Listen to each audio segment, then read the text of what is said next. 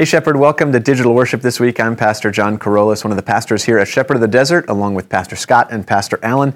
And as we continue in our series, Love Given or Taken, we are walking through these chapters in the book of Romans before next week finally turning the page into Philippians chapter 1.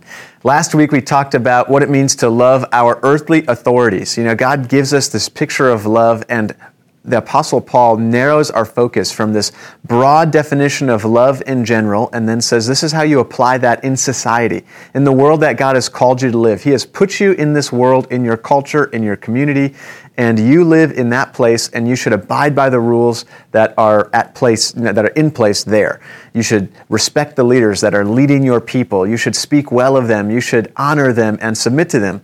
And we learned that that's an important lesson for us to take hold of because that's the way for us to love the neighbors that are like us and the neighbors that aren't like us, the people that come and worship at our church and the people that don't go to church at all. We all live in the same nation, and that can be one of the ways in which we witness in our lives by living according to the rules, by, uh, by loving our neighbor through honoring and respecting our leaders as well. Today, though, Romans chapter 14, Paul narrows our focus a little bit more to the community of Christians, what it means to love our neighbors in the church, the people that have agreed to, to embrace the faith that we have, the people that worship Jesus just like we do, the people that have decided to put their trust in his promises and live according to his instructions. Next week, we'll be narrowing our focus even more to those one on one relationships, but today we're talking about Christian community, what it means to love our neighbor in that setting. How do we handle the fact that many of us approach Christian life differently? What does it mean that some of us make certain assumptions here and other assumptions elsewhere, and yet we feel like maybe that person doesn't have it quite right, or maybe I'm the one that knows what to do there, and when we don't see everything going according to how we think it should go, it can kind of twist us up and make us a little bit more conflict ridden than we need to be. So, last week, as we learned about love being something that we can exhibit toward everyone through the way we respect and, and, interact with our government and our earthly authorities, this week we're talking about how our love for our Christian neighbors can take shape and how we should maybe avoid certain stances and certain mindsets as we have interactions with them. So, listen in from this reading from Romans chapter 14 as we take a look at verses 1 through 10 in the New Living Translation. Accept other believers who are weak in faith and don't argue with them about what they think is right or wrong. For instance, one person believes it's all right to eat anything, but another believer with a sensitive conscience will eat only vegetables. Those who feel free to eat anything must not look down on those who don't, and those who don't eat certain foods must not condemn those who do, for God has accepted them. Who are you to condemn someone else's servants? Their own master will judge whether they stand or fall. And with the Lord's help, they will stand and receive his approval. In the same way, some think one day is more holy than another day, while others think every day is alike. You should each be fully convinced that whichever day you choose is acceptable. Those who worship the Lord on a special day do it to honor him. Those who eat any kind of food do so to honor the Lord, since they give thanks to God before eating. And those who refuse to eat certain foods also want to please the Lord and give thanks to God. For we don't live for ourselves or die for ourselves. If we live, it's to honor the Lord. And if we die, it's to honor the Lord. So whether we live or die, we belong to the Lord. Christ died and rose again for this very purpose, to be Lord both of the living and the dead. So why do you condemn another believer?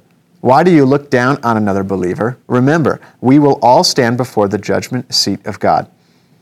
For the scriptures say, As surely as I live, says the Lord, every knee will bend to me and every tongue will declare allegiance to God.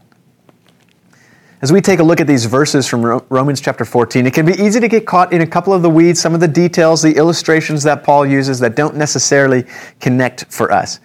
We took a look at these verses and they contain this picture of what it means to hold to a certain dietary restriction in an effort to show honor to God, to, to try and present oneself as more acceptable to Him because we want to honor Him through our self discipline. And others who would embrace a lack of dietary restriction simply to exhibit the freedom they have as a way to give thanks to God for what He has done through Jesus. At that time, this was a very significant controversy in the early church, particularly in the churches in Rome and in Corinth, where Paul was pastoring them and being an authority and visiting visiting, uh, visiting leader for them as he would come in and give them insight and wisdom and help them navigate the challenges that they faced.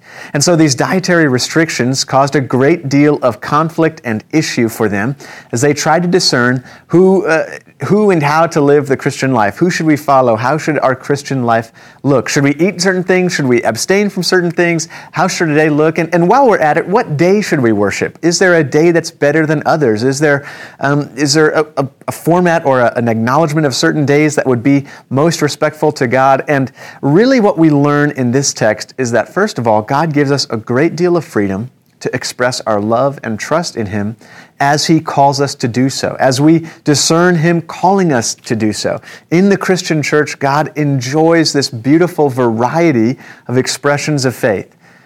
In other words, not all of us are called to live the exact same life so that God knows we love Him. He has made each of us differently and individually and given us gifts and brought us into connection with other people so that we might express our faith and praise for Him in, in a multiplicity of ways. In all kinds of different ways, we can show our love and joy for our Lord Jesus Christ and, and to His Father. So, first of all, Paul is saying, hey, it's okay to express your faith, to live out your faith in these different ways. Your role as a fellow servant is not to exert your authority or your wisdom or your maturity over anybody else. We are not called to figure out which of the other believers is the most faithful and then try and shape them into somebody that's more like us. That gets us away from the picture of faithful living that Jesus gives us. He says, Put God first, and He will lead you in the way you should go. What should mark you as a Christian? Should it be your diet? Should it be the day you worship? Should it be the people you hang out with? No. Instead, whether you live or whether you die, and everything in between, the Apostle Paul reminds us you should live as one for the Lord, dedicated to the Lord, glorifying God. This is where we get a wonderful picture of what it means to live out our faith in the different callings God has for us.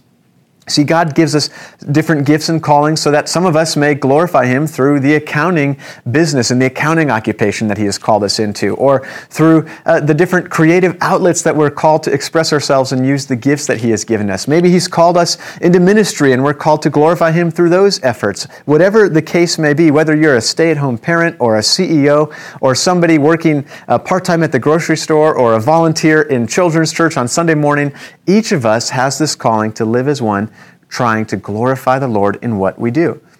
And here's kind of the trap that we fall into. As we begin to discover and understand what God has called us to do in our lives, it's easy for us to look over at other people and start to wonder should their life look a little bit more like mine? Shouldn't they be living out their faith in a, in a way that seems to resemble what I have learned is the right way to go? Maybe they're actually in the wrong and I need to alert them to what they've done wrong and condemn them so that they might right their course of action and come back into the, a, a, a better and right and correct relationship with God. Paul says that attitude is not helpful for us as Christians. We're not called to divide ourselves within our Christian community. Remember, these are all our brothers and sisters. And in fact, that's what the translation out of the Greek really means, where it says believer or fellow, fellow believer. The word actually is brother. Our faith brings us into a relationship that ties us even more tightly together than our own blood relatives. God has washed us new in our baptisms. We are made clean and forgiven and called into a new life, a life alongside our brothers and sisters in faith people that are in our family because we all call God our Father. So the trap we fall into is to compare ourselves, to, to divide ourselves, to judge the other people around us. Maybe they're new to faith and they don't quite have the same experience and wisdom that we do. Maybe they've been in faith for a long time and seem to have shifted some of their practices. Ultimately, God says, I'm the one that makes those kinds of decisions, that, that is the judge of all people. You're called simply to live at peace with one another. And in that peaceful living, you become a witness, a visible witness in the way that you live. That's the truth that we find here, uh, the answer to the trap we fall into. Jesus says, You're not the one to judge. You're not the one with that responsibility. You're not the one with that kind of perspective and that kind of authority. Instead, let God do the judgment. And in your Christian community, embrace one another's gifts, lift up one another when they may seem weak or new to faith, and, and embrace and, and lift up those that are strong and seasoned in their faith. And know that as we go through life, that, that same station may fluctuate here or there at certain times, but ultimately, God has called us into a relationship with Him that we can express through the gifts that He has given us. And for each person, that can look different. In the church, we have the beautiful opportunity to live out our lives according to the callings that God has given us. And this text here reminds us that in the Christian community, love looks like uh, embracing the people around us. Love looks like uh, helping to celebrate the joys of the people around us. Love looks like helping up people who are struggling with their faith and giving support to those that seem to be faltering. Not in a judgmental, condemning tone, but instead as someone who is peacefully and lovingly stepping out toward that person and embracing them and walking with them. Love isn't something that we express to our Christian brothers and sisters because we have discovered, shaped, and designed it because of our own um, desires and our own personality traits. Instead, we receive this love as a gift from God, and we can therefore enjoy it in the community that God calls us to be a part of. As you go into the week ahead, I hope that you can look for those opportunities that God gives you to love your Christian neighbors, to celebrate their joys, to give them support through their difficulties, and that you would be also someone who experiences that love of the Christian community yourself. God calls us to walk through this life together, that when we are called into that eternal kingdom, we would be well accustomed to this relationship we have with other Christians who have been forgiven and redeemed just like us. May God bless you in this week ahead. May you have a, a, great experience of God's love, and may He keep you in His word, in His will, and in that faith today and each day into the week ahead. Thanks for joining us. We'll see you next time.